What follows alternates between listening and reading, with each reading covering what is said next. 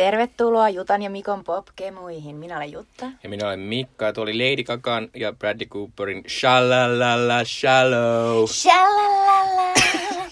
Uudesta Star is Born-elokuvasta, josta me puhutaan tänään myöhemmin. Ää, Tämä on siis äh, populaarikulttuurin erikoistunut podcasti Jumi Kemut, jossa on kolme osiota tuttuun tapaan. Ensimmäinen osio on nimeltään Haloo. Haloo. Ja tällä kertaa se käsittelee aika ajankohtaista aihetta, nimittäin ilmastoa, ilmastonmuutosta ja siihen liittyviä elokuvia. Me haluttiin vähän puhua niin kuin tästä aiheesta, koska toi IPCCn ilmastoraportti tuli tuossa toissa viikolla ja me ollaan oltu aika, aika huolestuneita siitä, niin kuin varmasti monet muutkin, ja Kyllä, ja, tätä. Ja äh, halutaan siis, ruvettiin vähän miettimään, että miten tällaista ilmastonmuutosta tai ylipäänsä tällaista niin kuin suurien muutosten, suuria muutoksia yhteiskunnassa on käsitelty leffoissa. Äh, niin niistä vähän jutellaan. Ja siis tänään on siis lauantai, onko tänään? 20. päivä. 20. päivä ja tänään siis järjestetään Helsingissä semmoinen iso mielenostuks. Tällainen ilmastomarssi. Kyllä. Sinne marssimaan.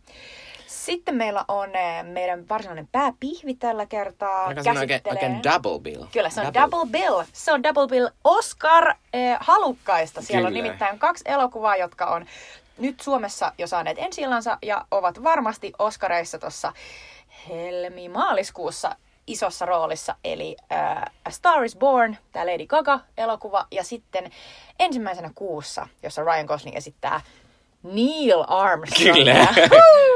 Jos on vanhoja kuuntelijoita, niin meillä on ollut tämän nimen kanssa semisti isoja ongelmia Me aiemmin. uudestaan ja uudestaan sanottu Neil Armstrong, Louis Armstrong. Joo, ja Lance Armstrong jopa Kyllä, joskus. kyllä. Eli Neil Armstrong, ensimmäinen mies kuussa. Mutta muistakaa, että jos jossain vaiheessa jompikumpi meistä ei puhu oikeasta Armstrongista, niin Tämä on meille tämmöinen havaittu ongelma, mutta me ei ole ehkä ihan päässyt Ollaan todella pahoillamme, että me ollaan yritetty niin minimoida nyt tämä. Toivottavasti kuka heistä ei ikinä kuunnellut tätä meidän suomenkielistä podcastia. Niin se on mielenkiintoista, kun Lance Armstrong siellä nee, mm, okei, okay, selvä, no voimme ottaa tämänkin krediitin itselleni. Okei, okay, no mutta sitten on vielä kolmas tuttuun tapaan viimeinen osio, Sweet Chili Dip, jolloin me suositellaan teille jotain kivaa kulttuuriasiaa, jota me ollaan tehty Kyllä. Mutta minun pitää nyt sanoa tämmöinen yksi juttu. Kerro. Äh, meillä oli, äh, äh, mä olen jättänyt katsomatta yhden elokuvissa pyörivän supersankarielokuvan. En ole mennyt katsomaan Venomia, koska siis... Ei, ja siinä on vielä Tom Hardy! Niinpä! Et sä ja Riz Ahmed. Sä tykkää niistä molemmista. Miten tää on mahdollista, rakkaat kuulijat? Olen aivan flabbergasted. No, mulla on muutama syy. No. On se, että se vaikuttaa typerältä. Sitten myös se, että mä en tykkää elokuvista, joissa äh, pahiksia yritetään mark- tehdä kiinnostavaksi – mutta sitten kun ne ei oikeasti voi olla pahiksia, vaan niiden pitää toimia jotenkin hyvien puolella, niin sitten se jotenkin ei toimi, koska Venom on pahis lähtökohtaisesti. Niin. niin se on ty- ja sitten mulla on myös se, että mua, mua jotenkin nolottaa toi Sonin meininki, että Spider-Manista yritetään repi, repi irti samaan, kun Marvel tekee paljon parempia Spider-Man-juttuja. Niin. Mutta eikö tässä elokuvassa myös Michelle Williams? On. Mä oon silleen, että, niinku, että siinä on niin monta tällaista niin naamaa, Mutta mä sille, onko Michelle Williamsilla vähän raat loppu, koska se on ollut tässä vuoden aikana, se on ollut kolmessa tommosessa vähän blockbuster-meiningissä. Se oli Credit Showmanissa, niin, sitten se oli siinä I Feel Prettyssä, joka oli tämmöinen Amy Schumerin komedia, ja sitten tota, ää, ja nyt on tässä. Mutta ehkä se on vähän silleen, että rahat kotiin ja ei, ei sillä väliä. Niin, Sitten ehkä... mä menen taas tekemään niitä elokuvia, jossa mä, mä oon koiran kanssa jossain metsässä. Niin, tai ehkä sen tytär on sanonut, että äiti, että mä haluaisin mennä yliopistoon sille, ei vitsi, on tosi kallista. Ota, että mä soitan pari kertaa mun agentille. Niin sitten se sai Venomia, sai sitä monta sata tuhatta euroa. Ja mä, sitten... mä uskon, että, että sillä on jo rahat niin, no, sille lapselle uskon, yliopistoon. Tota, varmaan kuin Heath Ledgerin tota, fund. Se on kyllä totta. Mutta äh, on, tosi, on tosi yllättynyt, koska tota, Tom Hardy, äh, muskelimies, niin kuin, tavallaan tämä yleensä riittäisi kyllä Suomessa mm. mennä elokuviin. Mä tiedän, onko musta tullut jotenkin syvällisempi? onko musta tullut syvällinen? Mitä tämä tarkoittaa? Okei, okay. no mutta mäkään en ole tietysti, tietysti nähnyt tätä tietysti, koska jos Mikka ei nähnyt sitä, niin tota, voitte kuvitella, että en minä. Mutta sulla on muitakin tässä kolmen vuoden aikana ollut, koska viimeisin on. elokuva, mitä mä, supersankerako, joka on tullut leffa, jota mä en ole nähnyt, niin on ollut se semmoinen täysin epäonnistunut Fantastic Four, missä Joo. oli Michael B. Jordan. Joo. No mä en ole nähnyt tietenkään sitäkään, en mutta enhän mä ole nähnyt, no okei, okay, mä, mä New Yorkin matkallani katsoin Justice Leaguein. Mutta sä et käynyt katsoa sitä leffassa. En niin, mm. joo, näin on. Mutta, tota, Mutta ää... halusin vaan sanoa tässä, kun meillä joskus oli puhetta, mm. kun puhuttiin jostain meidän uuden vuoden lupauksista, että mä sanoin, että minä jätän katsomatta tämmöisen jonkun, mutta silloin puhuttiin Marvel-leffoista. Niin, puhuttiin. Että tämä ei nyt ollut Marvel-leffa, vaikka se perustuu Marvel-sarjakuvaan kyllä. No, Joo, no et saa pisteitä, mutta, mutta ki- ki- kiva kuitenkin, että tota, nyt sitten jätit tämän aivan paskat arviot saa, mm. saaneen leffan. Niin sitten mua ärsyttää, kun ää, aika monissa podcasteissa, mitä mä kuuntelen, tuommoisia amerikkalaisia populaarikulttuuripodcasteja, niin monessa niissä on semmoista meininkiä semmoista, että Siis tää on tavallaan tosi niinku, että tää on ihan hirveä, mutta mä kyllä tykkäsin. Tää oli Ai, outo niin ja...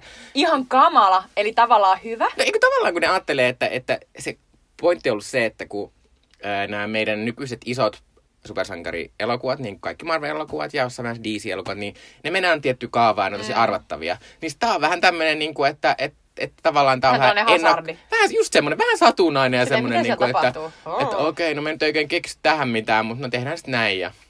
Okei, okay, niin Joo. ne siis arvostaa vaan sitä, että se on yllättävä. Joo, mutta sitten kun, mä, kun sit se on vähän silleen, pitäisikö, mutta sitten onneksi nyt on niin paljon se leffa, mitä pitää muuten käydä katsomassa, Ää. ja sitten mulla ei muutenkaan enää entiseen tapaan paljon, niin paljon aikaa käydä leffassa, niin, niin sitten pitää jotain jättää pois, ja nyt Venom on jäänyt pois.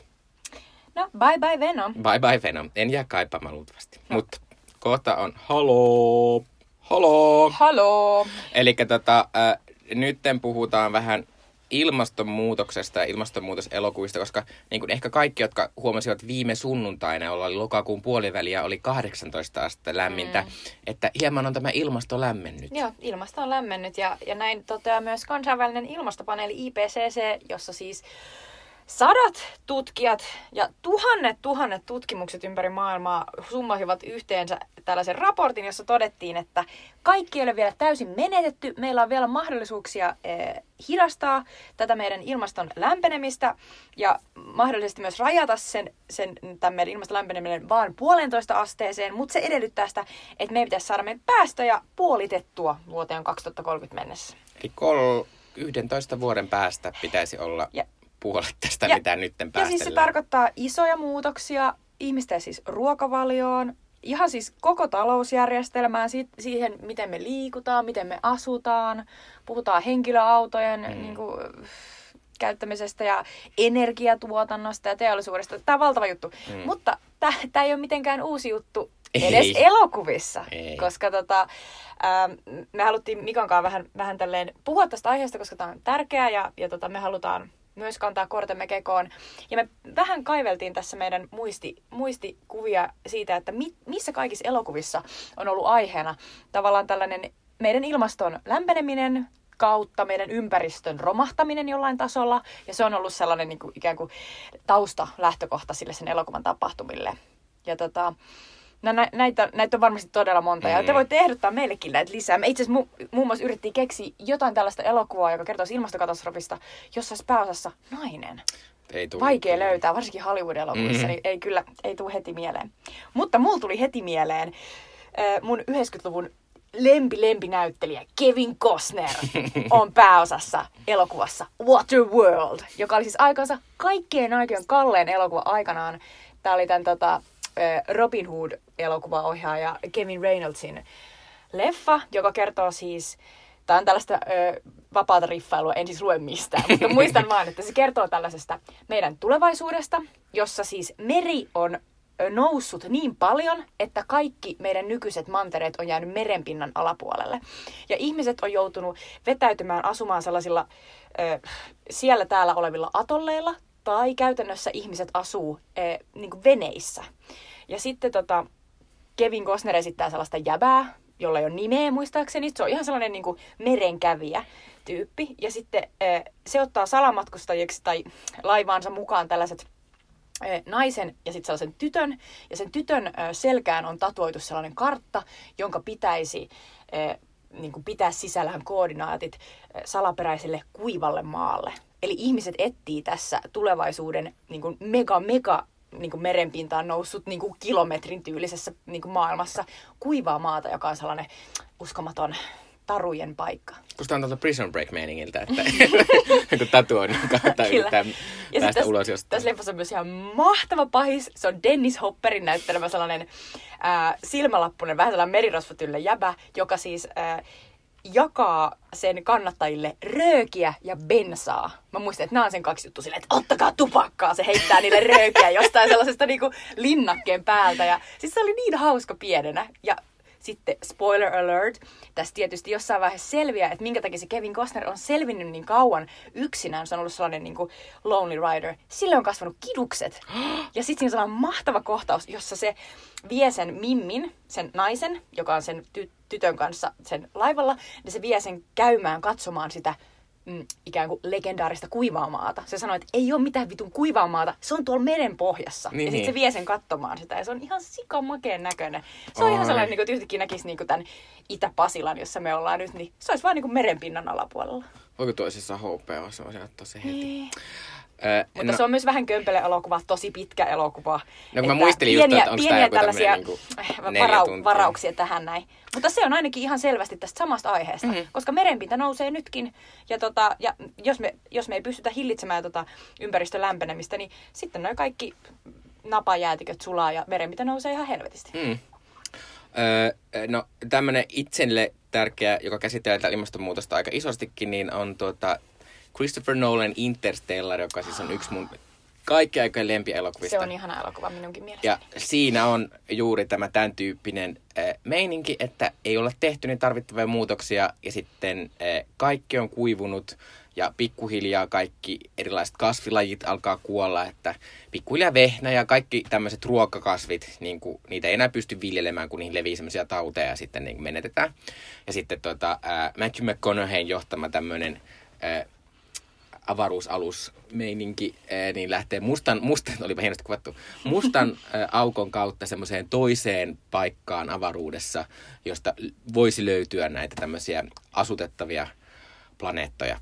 Mutta siinä on siis tosi hienosti myös kuvattu sitä semmoista niin kuin, että tavallaan että ka- esimerkiksi siinä on sellainen juttu, että kaikista käytännössä on pitänyt tulla, että kaikkien ammatti on melkein siis maanviljelijä, koska se ruoka, ruokapula on niin iso. Kyllä. Ja eikö siinä ollut myös sellainen, että, että, että koska öö, ne kaikki peltoalueet on kuivahtanut, niin siellä on sellaisia ihan megakuivia niin kuin, tuulia koko ajan. Joo. Että siellä vaan niin kuin, tuulee ihan helvetisti. Ja sitten kaikilla on semmoinen ihme tauti, että ne niinku yskii verta sen takia, kun Joo. siellä on niin paljon sitä hiekkaa kaikkea, mitä hengittää koko ajan.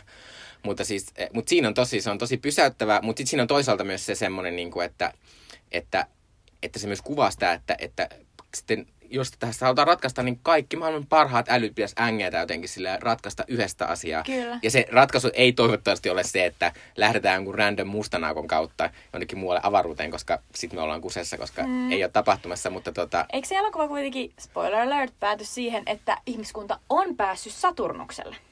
Eikö siinä ollut se juttu, mä en muista mikä se oli se. Mun mielestä se loppu, loppuu niin, että tämä kertomatta mi- mitä tapahtuu, niin Matthew McConaugheyn hahmo herää ja hän, hän pääsee taas ikään kuin kontaktiin esimerkiksi lapsensa kanssa. Mm. Ja, tota, ja, ja, ja mun mielestä he, he on niin kuin Saturnuksella niin, että on oikeasti tapahtunut niin, että erinäisten asioiden ö, niin kuin ketjutuksen seurauksena niin ihmis, kun ihmiset on päässeet Mm. pois planeetta maalta ja päässeet Saturnukselle. Mun mielestä Mm. tässä oli tällainen juttu. Mutta anyway, ö, tässä on siis, tässä elokuvassa siis annetaan meille yksi mahdollisuus, että jos tämä ilmastonmuutos etenee vähän liikaa, niin vittu lähdetään Saturnukselle. Niin.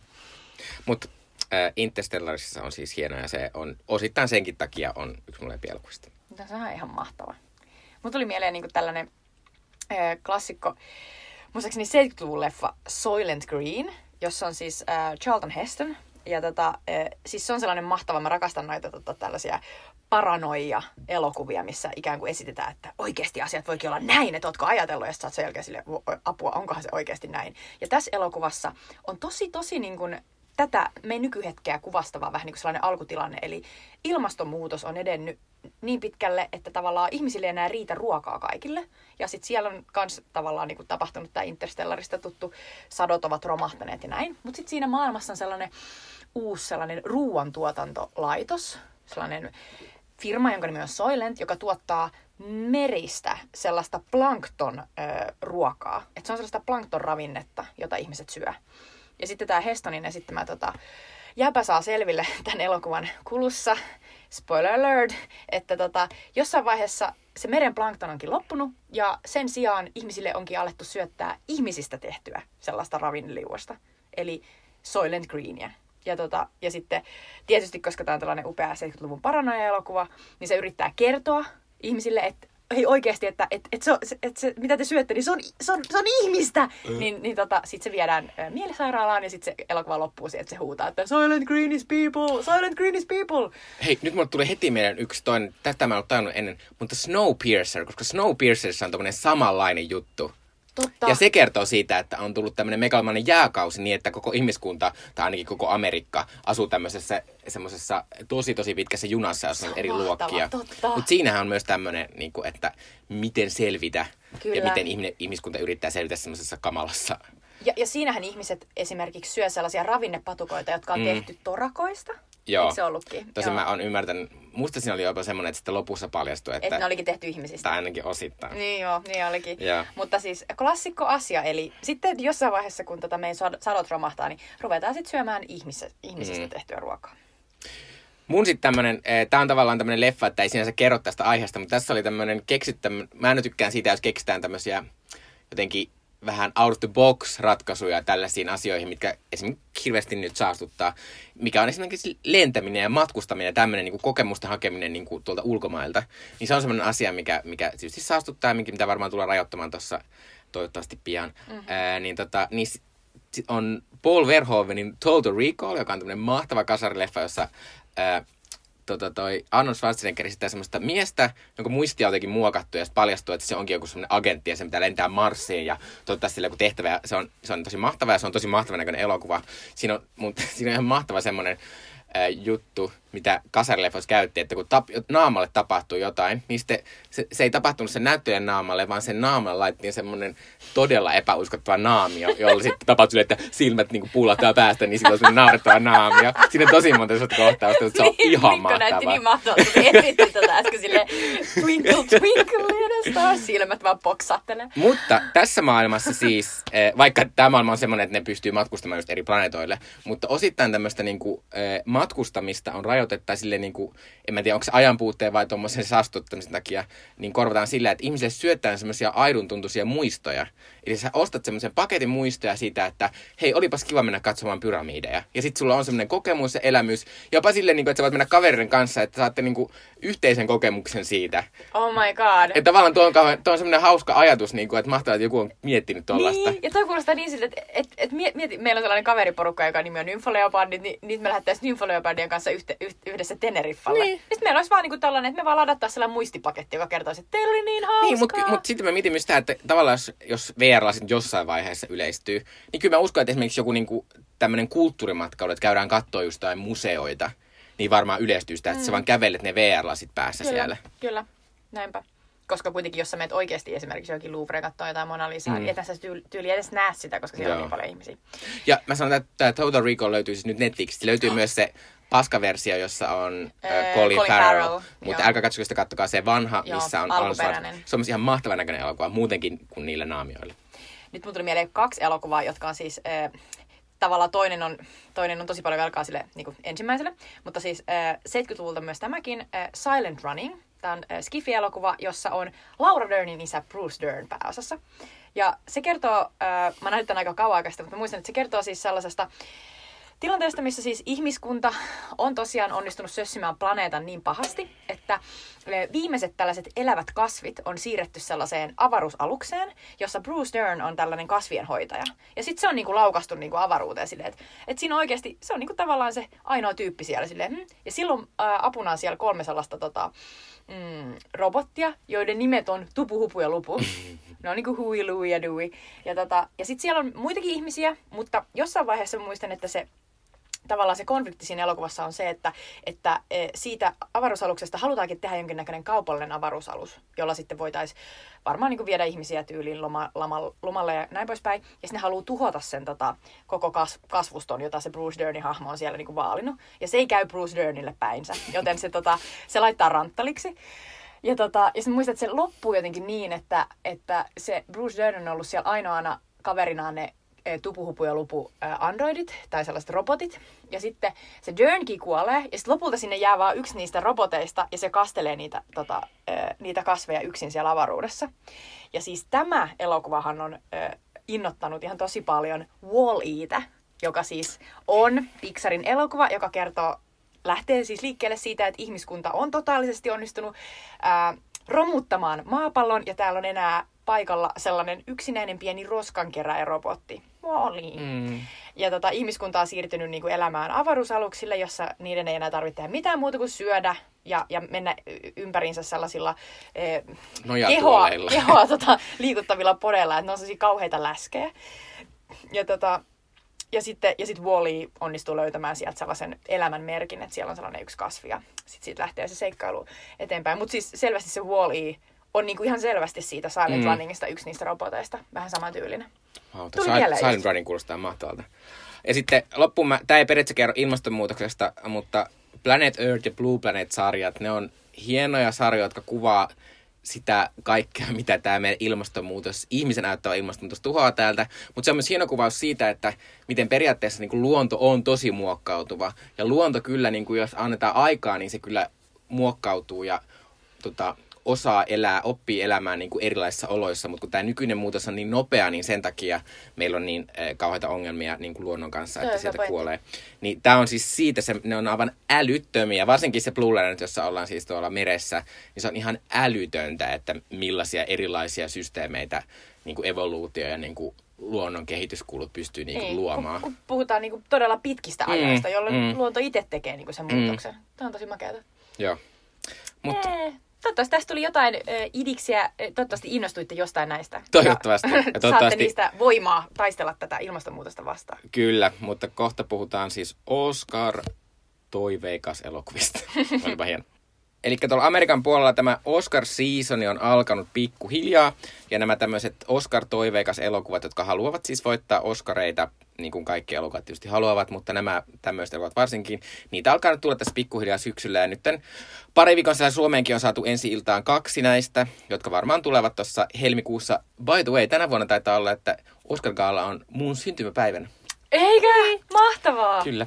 Öö, niin tota, öö, öö, niin, niin, kaksi tämmöistä on tullut lähiaikoina, jotka Suomessakin voi nähdä. Eli onko se ensimmäisenä kuussa? Ensimmäisenä Kun mä kuussa. puhun aina vain First Manista, Joo. eli Dave Chazellen, David Chazellen, tuota, onko se Dave vai David? Damien. Eh, Damien, ei kumpikaan. Damien Chazellen, eli La La Landin ja Whiplashin ohjaajan tämä, äh, oh my god, Neil Armstrong. Oli niin lähellä. Mä olin, niin, mä olin jo semmoisessa wow. Louis. okay. Okei. Neil Armstrong elokuva, eli äh, tarina tästä miehestä, joka ensimmäisenä ihmisolentona astui kuun pinnalle. Ja tästä projektista, että miten sitä valmisteltiin, mutta myös hänen tämmöistä yksityistä elämästään, koska hänellä oli myös paljon tämmöistä surua normielämässä. Ja toinen leffa, josta puhutaan äh, sitten tämän jälkeen on Star is Born, mutta puhutaan nyt ensin tästä First Manista.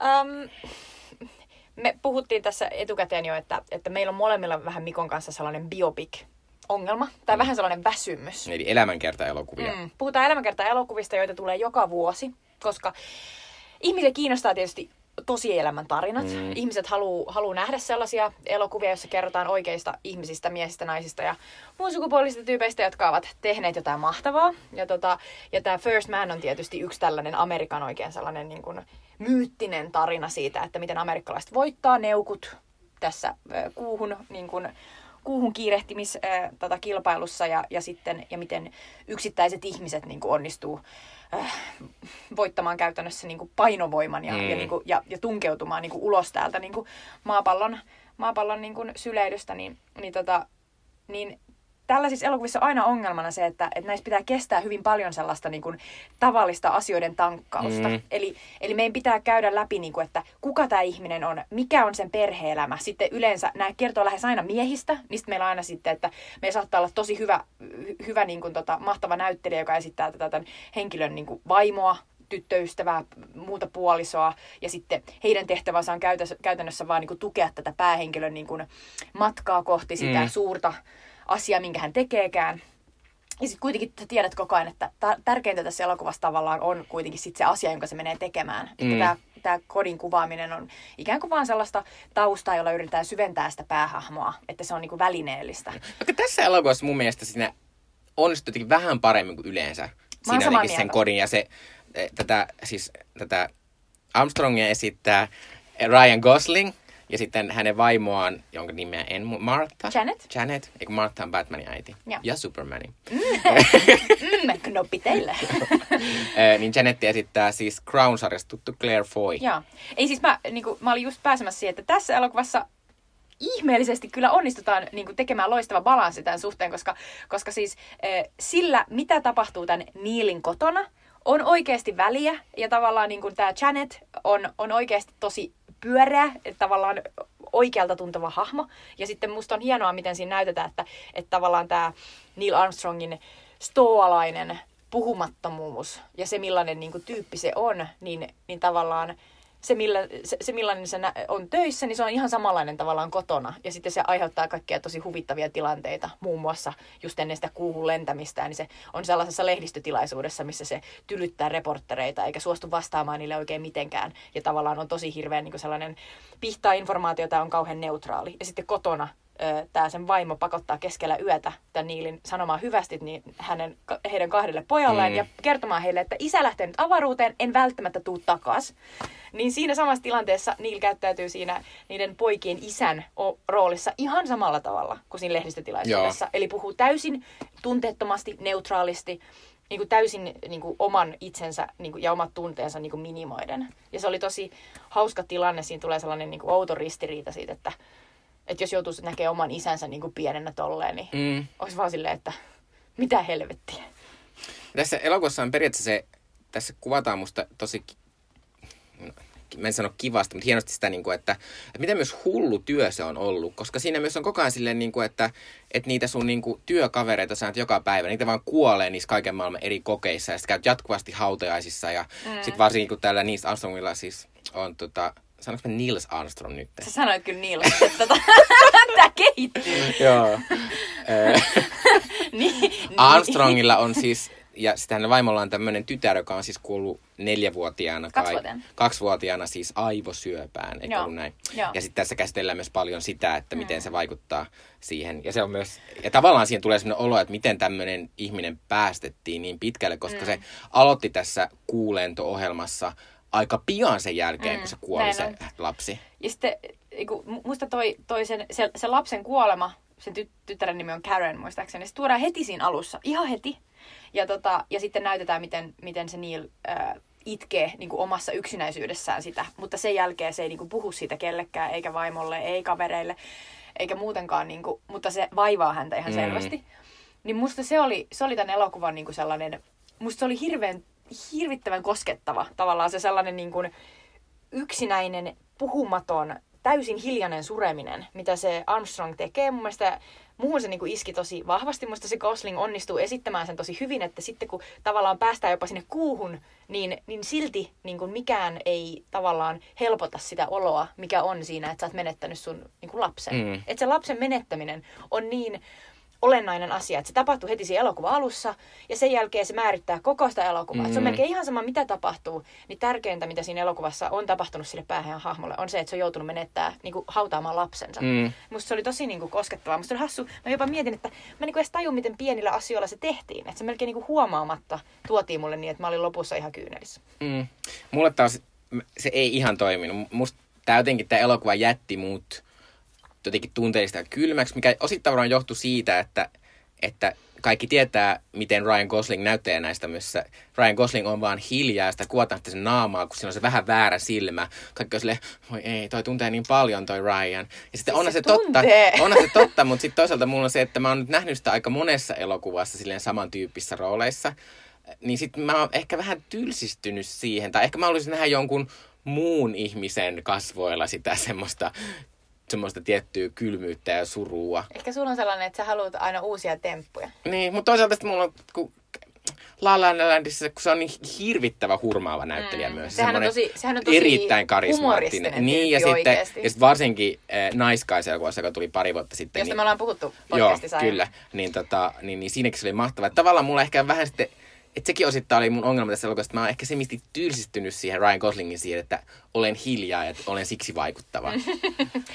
Mutta kyllä mun on pakko myöntää, että se oli tosi hienoa, hienoa se semmoinen tietty semmoinen jäyhyys tai semmoinen, mikä siinä oli. Ja siinä oli ma- monia semmoisia hienoja jotenkin pieniä kohtauksia, missä se kommentoi silleen, niin kuin esim. se joidenkin hautajasta jälkeen menee seisoo pihalle yksin niin kun se lähtee niistä bileistä, ja, ei bileistä kuin hautajaisista. Silleen, what a party! Mutta niistä niin. hautajaisten jälkeistä kahvitilaista se vaan lähtee menemään sieltä ja sitten se menee yksin seisomaan niiden takapihalle ja sitten tulee semmoinen sen työkaveri ja, ja sitten se, sit se tulee niin juttelemaan sille ja sitten se sanoo vaan se Ryan Gosling, tai se Armstrong sille miehelle, että, että jos mä tuun tänne yksin seisomaan, luulet sä, että mä haluan niin jutella jonkun kanssa. Mm. Se ja, se on, ja se on jotenkin tosi semmoinen, niin kuin, joo. Tosi hieno. Ja siis tässä, tässä elokuvassa on muutama sellainen kohtaus, jotka mun mielestä niin kuin, tuo sitä sellaista eh, just oikealla tavalla sitä ihanaa pilkettä niin kuin tähän. Ja yksi niistä on sellainen, missä tässä elokuvassa esitetään tosi pienessä roolissa siis Buzz Aldrin, joka on tämä toinen astronautti, joka, joka tuli tänne tota, avaruuteen tämän Neil Armstrongin ää, partnerina. Ja tota, häntä esittää toi Corey Stoll, joka on ainakin tuttu monille tota, tosta, Ähm, House of Cardsista. House of Cardsista. Ja, tota, ja se esitetään se hahmo sellaisena, sellaisena äh, pölvästinä. Mm, siis ihan sellainen pölvästinä, joka on sellainen hei, sellainen hot shot. Ja semmoinen, joka koko ajan sanoo jotenkin vähän vääriä niin. asioita. Siis joka puhuu ihan mitä sylkisuuhun tuo. Mutta sitten silleen, että on noussut vähän kusipää, että mä Kyllä. nyt oon tämmöinen astronautti. Sellainen, että... mä oon hyvän näköinen ja mulla on hyvät jutut. Yeah. Ja tota, siinä yhdessä kohta, kohtauksessa, jossa nimenomaisesti tämä Buzz Aldrin vetää sellaista, mä oon hyvän näköinen, mulla on hyvät jutut, niin Ryan Gosling Neil Armstrongina seisoessaan sen takana. Sillä on sellaiset niinku badass aurinkolasit päässä. Ja sitten jotenkin silleen, jospa et sanois mitään. se on muistakin joku sellainen, että jospa et kuitenkaan sit sanois. Sitten mä olin ihan silleen, oh damn, se oli hauskaa. Ja kuulemma tää äh, Buzz Aldrin ei ole kuulemma ollut iloinen tästä, miten häntä kuvataan. No ei varmasti. Mutta tota, äh, tai itse asiassa hän taitaa olla jo kuollut, mutta hänen perikuntansa ei Ei joo. Eikä? Sehän on semmoinen Trump-kannattaja, semmoinen hullu. Sehän Trump oli silloin, kun ne, Trumphan on päättänyt, että ne perustavat tämmöisen Space Force. On kuollut, niin Armstrong, Aldrin, joo. Aldrin on vielä elossa. Joo. joo. Anteeksi. Äh, joo, mutta tota... Äh, mutta sitten tässä elokuvassa on siis tämmöinen toinen puoli, tämän tämmöisen ihmisen sisäisen draaman puoli, mutta tässä on myös semmoisia mun mielestä, minkä takia mä tykkään tästä elokuvasta todella paljon, että tässä on tosi hienoja kohtauksia, missä kuvataan, yritetään kuvata sitä tilannetta niin kuin sen, sen sitä tilannetta, kun sä lennät tuonne jonnekin avaruuteen, teet jotain, teet jotain koe, tuommoista lentokoetta tai semmoisia jotain testejä tehdään, niin sitä, että millaista on olla se ihminen siinä sisällä siinä aluksessa. Ja ne on tosi hienoja, kun ne on semmosia, niin että se vaikuttaa, että se on niin kuin 30 senttiä sun yläpuolella on se seinä ja sitten sen jälkeen on se avaruus ja se tärisee ja huutaa Joo, ja se on ihan hullu meininki. Ja sitä oli jopa silleen, että, että mulle tuli vähän semmoinen olo siinä, varsinkin kun se kuvataan tosi monta semmoista kohtausta, missä semmoista koetta, jossa joku menee pieleen, niin sitten mulle tuli semmoinen olo, että kun on tämä on tää legendaarinen salaliittoteoria, että ne ei ikinä päässyt sinne. Mm, aivan, vaan niin, niin, Stanley Kubrick kuvasi joo, jonkun niin tota, mulle tuli semmoinen, että ton elokuvan katsoa, katsottua, niin mä vaan silleen, se voi olla totta, koska kuka ikinä lähtisi tollaiseen lentoon, joka niinku on niin pelottava ja tuommoista hullua, mikä siihen. vaan voi hajota, mikä vaan voi hajota, missä vaiheessa vaan. Silleen, Jotenkin siitä tuli semmoinen. Oh. Se oli liian vaikeeta. Ihan mahtava loppu, loppupäätelmä. Mutta siis äh, täydellisesti allekirjoitan, mitä Mikko sanoi. Tämä elokuva alkaa mun mielestä jo sellaisella, se alkaa suoraan sellaisesta erikoislentokokeesta, jossa tota, Gosling on. Ja, ja, tota, ja siinä, Siis jotenkin tätä elokuvaa kuvaa hyvin se, että Damien, Damien Chazelle uh, Whiplash-elokuva, joka kertoo siis tällaisesta sadistisesta rumpumaikasta ja sellaista nuoresta jäbästä, joka yrittää tota, olla mahdollisimman hyvä rumpu, rumpali. Ja sitten, tota, ja sitten tämä La La Land, joka oli taas musikaali, jossa siis tanssitaan, stepataan, lauletaan. Niin tota, näissä näis molemmissa elokuvissa äänellä on ollut tosi iso rooli. Ja tota, Chazelle tietää, että millä tavalla sitä kannattaa käyttää ja, ja miten se kannattaa niin kuin miksata, että se on mahdollisimman niin kuin sellaista kouriin tuntuvaa. Niin tässä elokuvassa se vetää sen aivan äärimmilleen. Se on sellaisia kohtauksia, mitkä kuulostaa siltä, että että jos on sellainen, tiettäkö, kun on sellainen e, brittiläinen teepanu, joka niin kuin viheltää silleen, kun se on, niin kuin, se on valmista mm. se vesi. Niin että sellaisia teepannuja olisi niin kuin sata jossain sellaisessa pienessä niin kuin sellaisessa kaikukammiossa. Ja sitten niin kuin, se on se ääni, mikä kuuluu esimerkiksi jossain sellaisessa erityiskokeessa. Mä olin ihan silleen, ei helvetti mitä ääniä. Sitten tosiaan toi hemmetin, siis se kamera niin kuin heiluu kuin heinämies. Ja sitten siinä on ihan järkyttävän niin kuin ahdistavia kohtauksia, missä muun muassa tämä Gosling tota, on, on siellä erityiskokeen keskellä sellaisen tota, partnerin kanssa. Sitten käy ilmi, että, että niiden, on, niin kuin, niiden on ihan pakko niin kuin, irtautua jostain hemmetin mm. asiasta tai, tai millä tahansa hetkellä niin ne, ne, ne jotenkin pyörtyy siellä. Ja, ja sitten jotenkin se oli, se oli ihan älyttömän hienosti niin kuin ristiin leikattua vaan niin kuin sellaista kohtausta, jossa tuli sellainen olo, että ne ei ikinä selviä tästä. Mm. Ne ei vaan selvi. Ja sitten ne jotenkin oudosti selvisikin. Eli mulla oli kanssa aika sellainen olo, että saatanan vaikeaa tämä on ollut. Niin kuin ihan uskomaton niin kuin haaste. Ja joka, jokaisen lennon jälkeen on niin kuin silleen, että wow, en kuollut. Mutta sitten äh, vielä tota, tässä on myös, musta se oli tässä myös hienosti kuvattu, vaikka, koska ne tietysti menee sinne kuuhun, eihän tämmöinen elokuva voisi loppua siihen, ne ei menisi sinne kuuhun. Niin musta, musta ne kuukohtaukset oli hienoja. Ja se oli hienosti kuvattu se kuun pinta, ja tota, myös siinä oli äh, tota, äh, se, mua, se oli sillä tavalla hienosti kuvattu, että mua ärsytti, että mä en ollut IMAXissa katsomassa sitä, koska mä olin katsomassa jossain kinopalatsin pienessä mm. salissa.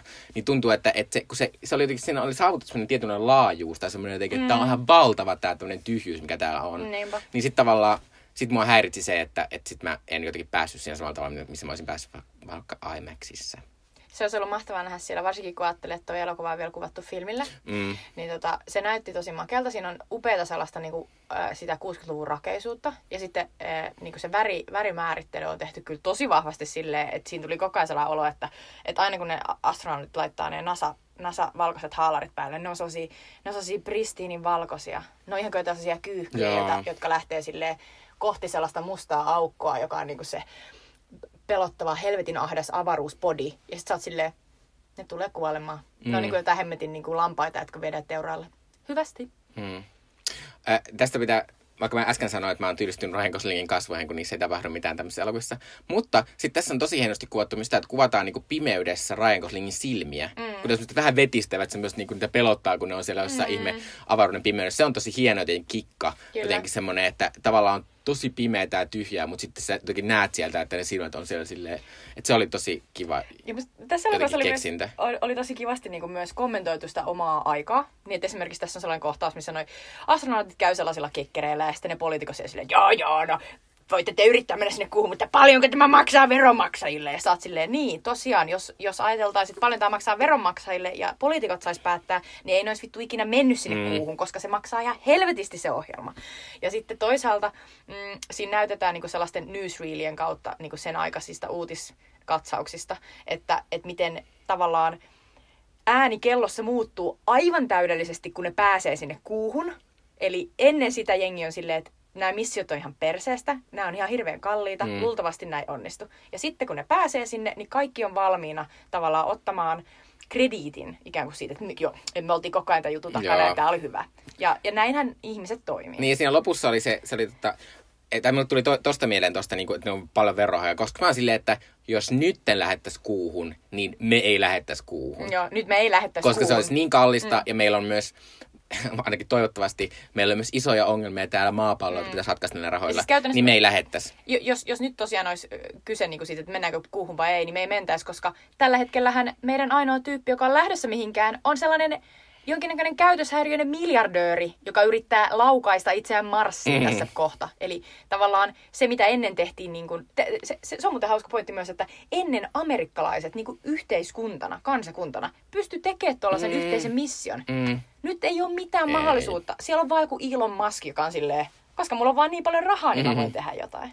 Mutta äh, sitten tästä lopusta vielä sen verran, että tässä oli semmoinen, ennen kuin tämä leffa, ennen kuin kukaan amerikkalainen näyttää leffa, vaan pelkästään traileri, niin tässä oli Amerikassa semmoinen naurettava äh, somekohu, jossa tämmöiset äh, oikeistolaishullut tuota, oli sitä että tämä ei ole tarpeeksi Amerikkaan elokuva, koska tässä ei näy tarpe- siinä trailerissa ei näkynyt tarpeeksi Amerikan lippuja, ja sinne ei kuvata sitä, miten nämä laittaa sen Amerikan lipun sinne, sinne kuuhun. kuuhun. Ja tottahan se on, eihän, eihän sitä näytä silleen, kyllä se Amerikan lippu siellä näkyy. Todellakin. Mutta kyllähän tässä lopussa on se semmoinen, niin kuin, että, että sitä korostaa, että tämä ei ole niin kuin amerikkalaisten saavutus, vaan mm. tämä on niin kuin ihmiskunnan saavutus. Totta koska kai. siinä on lopussa semmoinen, missä kuvataan niin kuin eri maiden ihmiset katsoo sitä lähetystä. Ja ei siinä pelkästään amerikkalaisia kuvata. Ei, ei kyllähän se on, niin, että, että me ollaan ihmislajina mm. siirrytty avaruuteen. Mm. No mutta ennen kuin siirrytään toiseen leffaan, niin veikkaappa, tuleeko Oscarit? Tulee. Mä sanoisin, että no voidaan puhua vaikka ehdokkuuksista, mutta ehdokkuuksia tulee siis Goslingille tietysti ja myös Claire Foylle tästä tosi hyvästä sivuosasta. Mm. Ja sitten tota Damien Chazellelle ohjaus. Tulee, ja varmaan, niin kuin, mä en tiedä, oliko hän tekee käsistä ja muista. Ja sitten tietysti äh, niin kuin, te, varmaan ihan, ihan perus niin kuin nämä tekniset kategoriat. Joo, ja paras elokuva tulee varmasti. Ja paras elokuva. Että kyllä, mutta, mutta tota, tietysti tietämättä, että mitkä on vastassa tänä vuonna, niin vaikea sanoa, että tuleeko voittamaan. Mm. Mutta onhan tämä Goslingille tällainen ns. niin pedattu, että tästä olisi helppo voittaa No, mutta sitten kun aletaan kohta puhumaan tästä Star is Bornista, niin sitten voidaan sanoa Goslingille, että keep on dreaming. Niinpä. Mutta siis äh, samaa mieltä noista ehdokkuuksista, mutta mä en usko myös, että tämä tulee voittamaan mitään. Mm. Ehkä niin teknisiä, mutta tota, koska musta myös Oscarit on muuttunut vähän semmoiseksi, että pitää olla joku semmoinen, jotenkin semmoinen jännittävämpi elementti mm. Niin, mukana. Tämä on liian klassinen, kun tässä Niin. kerrotaan niin tollainen. Niin, se voi Niin. olla ihan, ihan totta. Mä mietin, että se Claire Foy, että tavallaan, että se, se on yllättävä valinta Joo. tästä elokuvasta, että, että yhtäkkiä se nainen Mm. niin voittaa tästä miesten niin Mm. missio-elokuvasta. Että, että se voisi olla. Joo, se Claire Foy on myös tavallaan tässä tarinassa semmoinen jotenkin uusi puoli, mitä mm. Ehkä ihmiset ei ole kuullut. Kyllä. Että, sille, että hyvä se, voi olla, se, voi olla, se voi olla kyllä pointtina. Mutta puhutaanpa tästä, tästä sitten toisesta mm. elokuvasta, eli Stars Bornista. Joo, Star is Born on tota, eh, neljäs Star is Born-elokuva. Eli, eli tämä alkuperäinen elokuva ö, on vuodelta 37 ja, ja kertoo siis sellaisesta maalaistytöstä nimeltä Esther Blodgett, joka haluaa Hollywoodiin näyttelijäksi ja sitten hän lähtee sinne ja kamppailee kovasti saadakseen rooleja, mutta sitten hän tapaa tällaisen sen aikaisen tota, tosi kuuluisan elokuvanäyttelijän Norman Mainin, joka on hieman hieman buusahtanut, eli, eli, eli alkanut ryyppäämään, mutta, mutta hän ottaa tämän Esterin niin kuin ja, ja hänen avullaan Ester pääsee tota, ää, elokuviin ja hän menestyy siellä tosi hyvin ja hän voittaa jopa Oscarin ja, tota, ja sitten ää, samalla kun hänen, hänen tähtensä nousee, niin tämän Norman Mainin tähti laskee ja lopulta tämä Norman Main tekee itsemurhan. Ja tämä on siis se perustarina, joka on nyt sitten filmattu kolme kertaa uudestaan. Ja tota, ja mä pohdin pitkällisesti, kun mä äh, kuulin, että tässä Star is Bornin takana on tosiaan kolme aiempaa elokuvaa. Ja tota, e- e- ennen kuin päästään tähän Lady Gaga ja Bradley Cooper elokuvaan, mä mietin, että miksi ihmeessä tämä tarina on tehty niin monta kertaa, että mikä se on. Ja tota, en mä päässyt mihinkään muuhun ratkaisuun kuin siihen, että tämä on Hollywoodin, ää, ra, niinku Hollywoodin niinku perustava tarina. Tämä kertoo siitä, että, että mi, mihin ihmiset vahvasti varmasti uskoo edelleenkin Hollywoodissa, eli että meillä on vain tietty määrä julkisuutta, ja, ja jos ö, sitä annetaan jollekin, niin se on aina pois jostain muualta. Eli tässä on tämä mies, jonka tähti alkaa laskea, ja jo, jo, joka menettää suosiotaan, ja sitten tämä nuori uusi nainen, joka vie kaiken huomion. Ja sitten mun mielestä on hyvin kiinnostavaa myös se, että tässä on selvästi tämä sukupuoliasetelma, joka on se, että mies, jolla on niinku, joka on vähän niin kuin se vanhan niinku koulukunnan, vanhan maailman edustaja, niin hän tavallaan randomilla melkein nostaa niin kuin Mm. sellaisen tuntemattoman naisen väkijoukosta, josta sitten kasvaakin sellainen upea kaunotar ja ikään kuin kukka, joka loistaa ja valaisee. Ja, ja sitten tämä mies ikään kuin kuihtuu ja kuolee. Mm. Että tavallaan tulee sellainen, että, että hy, hyvällä niin kuin fiil, fiiliksellä voisi lukea ton sellaiseksi, että tämä on sellainen tavallaan jopa feministinen tarina, jossa tämä nainen niin kuin ikään kuin ottaa ton miehen paikan. Mutta, mutta se on myös aika surullinen, koska sen miehen täytyy kuolla. Ja näissä kaikissa versioissa tapahtuu jotain Spoiler alert. Joo. Joo. Äh, ja mä uskon myös, että tavallaan ehkä se on katsojallekin myös mielenkiintoinen, koska meillä tulee koko ajan uusia tähtiä.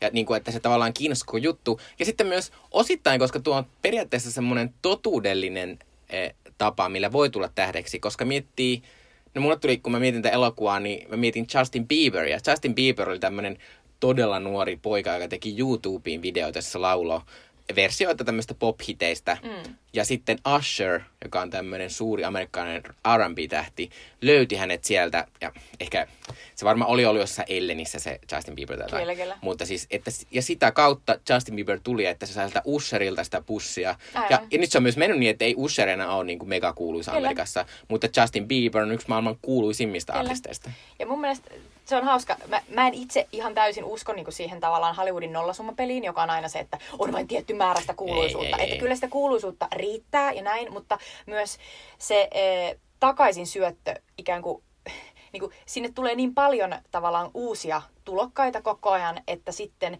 paljon nopeammin ikään kuin niiden vanhojen tähtien niin kuin Mm. tähti alkaa himmetä, koska se sisäänsyöttö niin kuin, määrä on niin valtava. Niin, Eli tai- sinne koko ajan tulee niin paljon lisää, että, että sitten välttämättä joidenkin täytyy niin kuin, ikään kuin painua ulkopuolelle. Niin.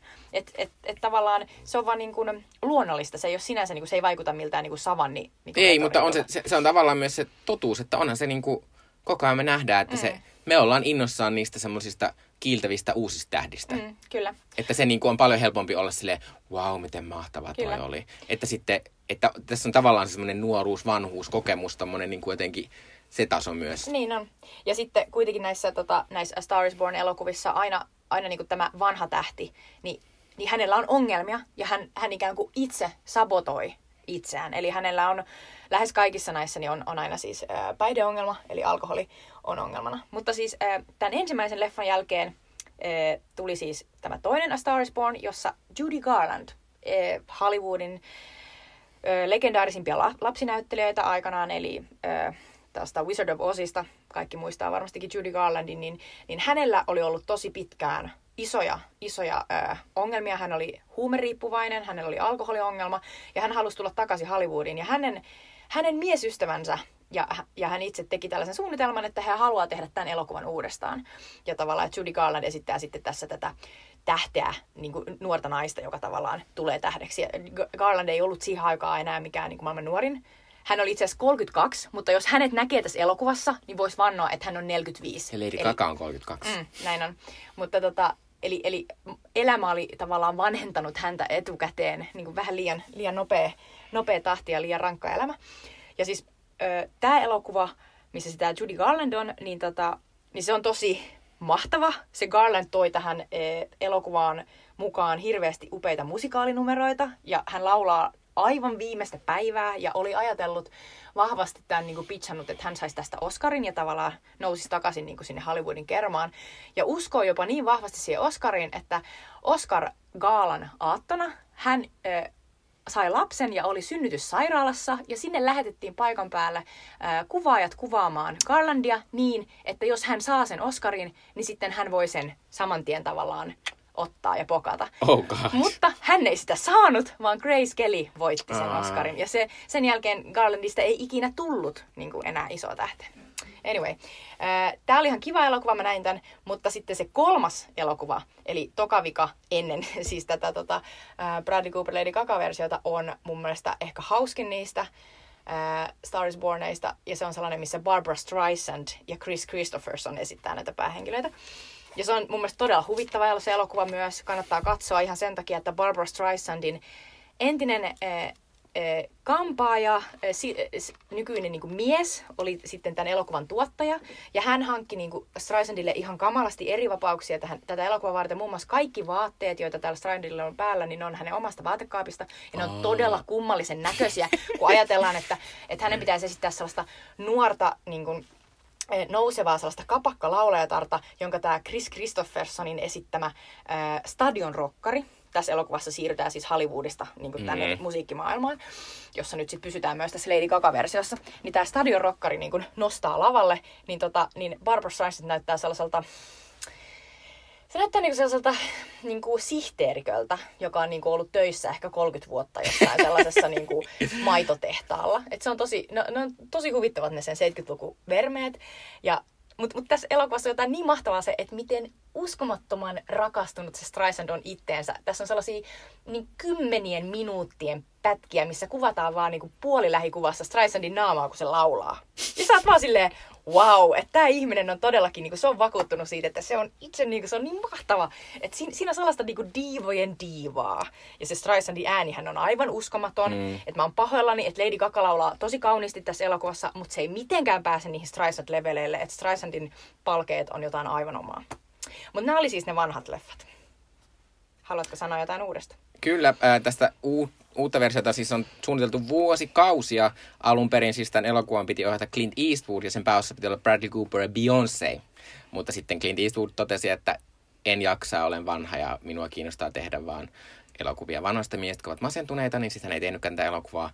Ää, niin sitten Bradley Cooper ää, jotenkin sai suosteltua itselleen tämän ohjausdiilin, mikä tietysti on ihan onnistunut ratkaisu ja suhteessa, niin kuin, että tämä on hillittömän hyvin ohjattu elokuva suhteessa, että tämä on Bradley Cooper ei ikinä todistettavasti niin kuin ainakaan saanut kredittiä mistään ohjauksestaan. Mm. Se, että ikinä mitään elokuvaa tai TV-sarjajaksoa tai mitään, ää, niin tota, niistä hän ohjasi tämän. Ja sitten jossain vaiheessa Beyoncé, en mä tiedä tuliko Beyoncé sitten liian kuuluisa, mm. että sitten tota, ää, hän ei enää halunnut Tota, ja sitten tietysti Beyoncélla on nykyisin julkiskuva, että hän ei halua olla julkisuudessa kamalasti muuta kuin Mm. musiikin kautta tai esitysten kautta.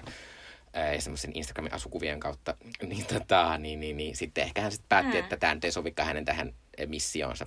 Niin sitten nyt Lady Gaga tässä uransa oudossa vaiheessa, jossa hän tykkää tämmöistä vanha-aikaista asioista, niin Lady Gaga nyt esittää siis tätä tähteä tässä elokuvassa.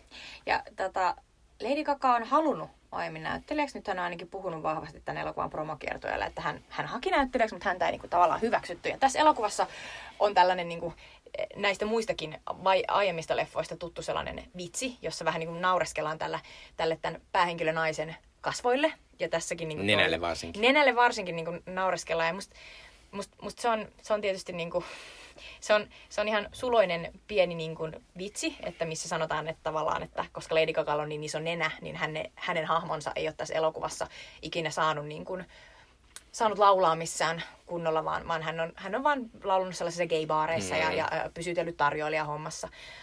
Mutta sitten se tuntuu tietysti ihan täysin naurettavalta, kun sitten kuulee hänen ääntään, niin on silleen, että se on ihan sama, mm. miten iso nenä sillä on, että kyllä nykyisin niin tollasilla äänillä, äänellä niin kuin lahjakkuuksilla, mm. niin kyllä, kyllä pitäisi päästä johonkin muuallekin laulamaan.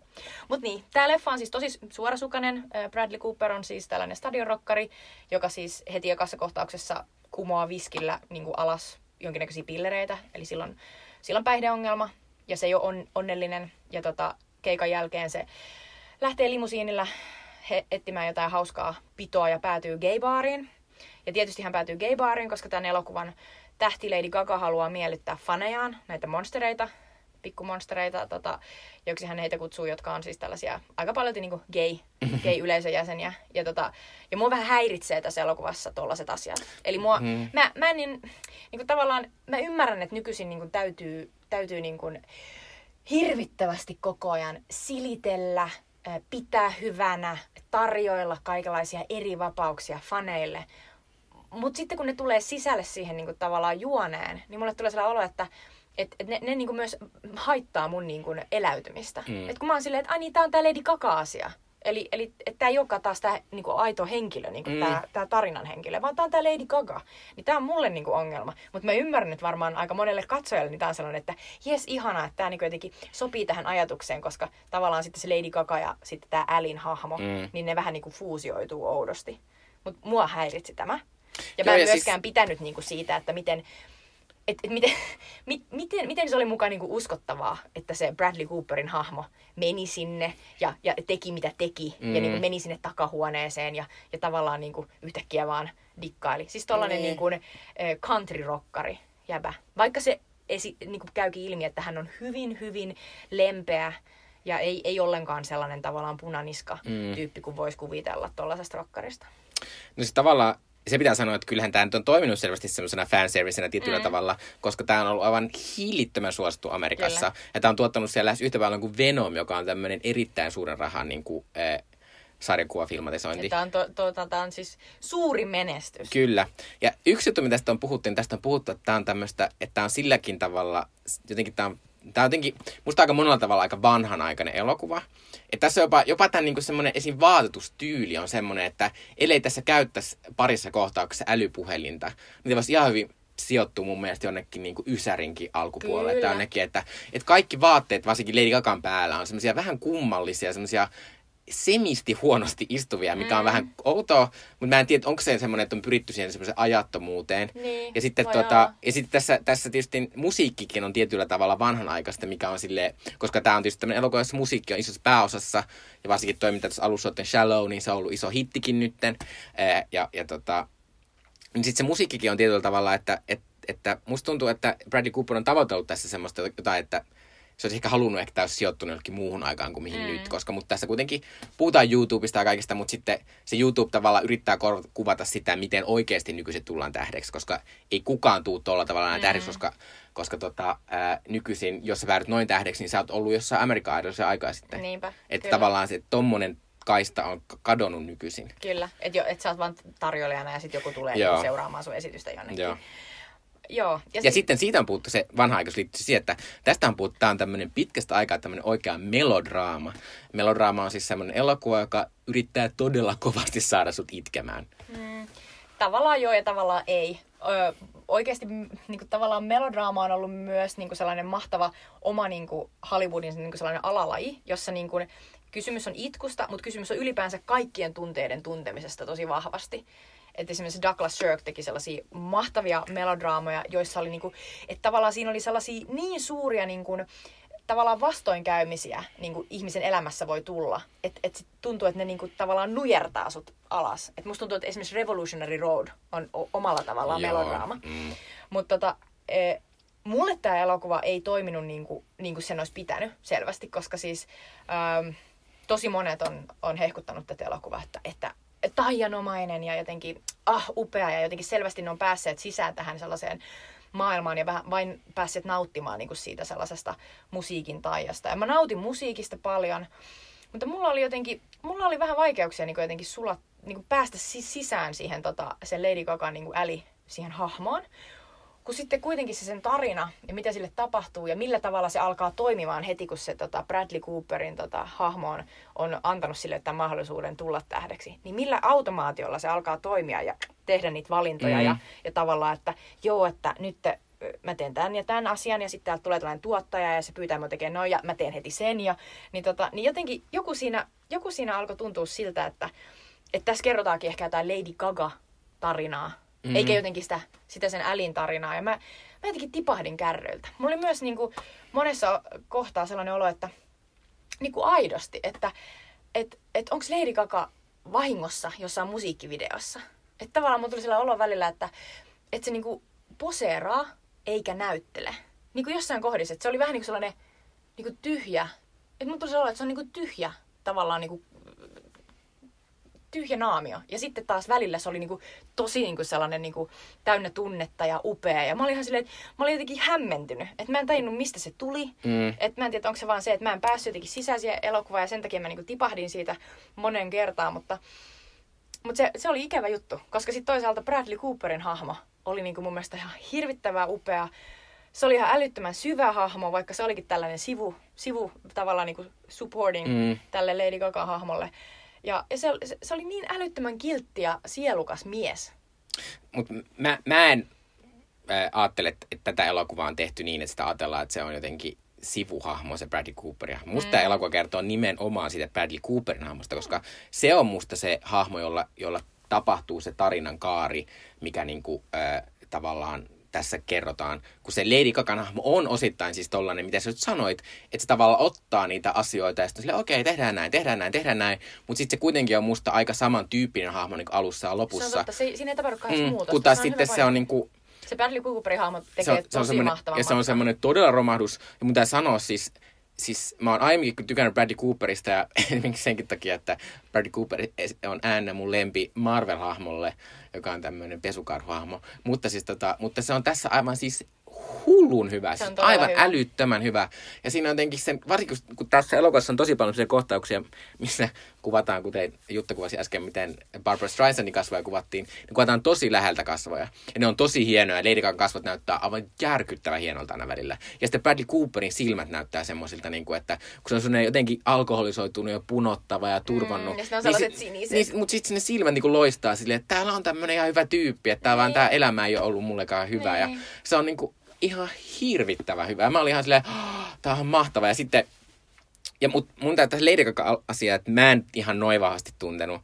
Että kyllä musta Lady Gaga oli pääasiassa tässä tosi hyvä ja hurmaava ja karismaattinen. Mutta sitten toi tavallaan toi, toi pop-asia oli mulle myös ongelma, koska tässä on se juttu, että tämä alkaa niin, että Lady Gaga laulaa sitä semmoista country rock meininkiä, mm-hmm. tämmöistä, mitä pääasiassa laulavat vaaleaiset vanhemmat miehet jotka laulavat tämmöistä rockmusiikkia, joka on tämmöistä oikeaa musiikkia. Ja sitten tässä jotenkin, musta tässä on, vaikka sitä ei sanota mitenkään suoraan, että se olisi mitenkään semmoinen tuomitseva, mutta se jotenkin näyttää se Lady Gaga, se popura sitten, millä sitä siirretään sitä älihahmoa.